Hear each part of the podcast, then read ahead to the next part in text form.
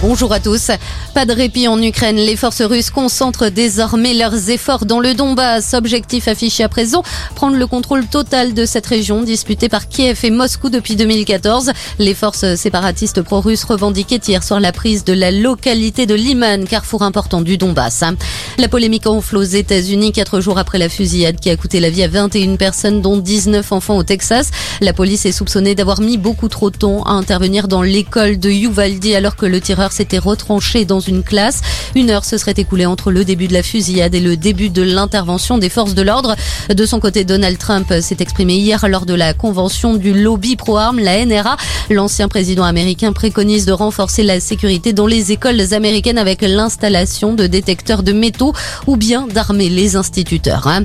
Bruno Le Maire plaide pour une limitation à trois mandats législatifs. Le ministre de l'économie était hier dans la Loire afin de soutenir de jeunes candidats de la majorité présidentielle pour les élections législatives.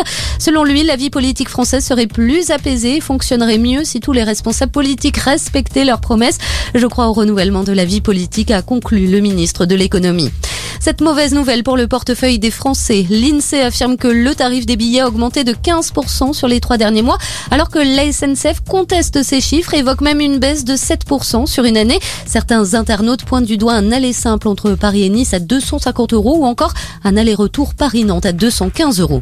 Et puis en tennis, direction la porte d'Auteuil avec le tournoi de Roland Garros. Alizé Cornet affronte la chinoise Qinwen Zheng. Gilles Simon sera opposé à Marine Silic. Le Toulousain Hugo Gaston clôturera la journée face au jeune Danois de 19 ans, Holger Runeux. Léolina Jean-Jean, révélation tricolore de cette édition, fera elle face à la roumaine Irina Bégu. Voilà pour l'essentiel de l'actualité. Excellente journée à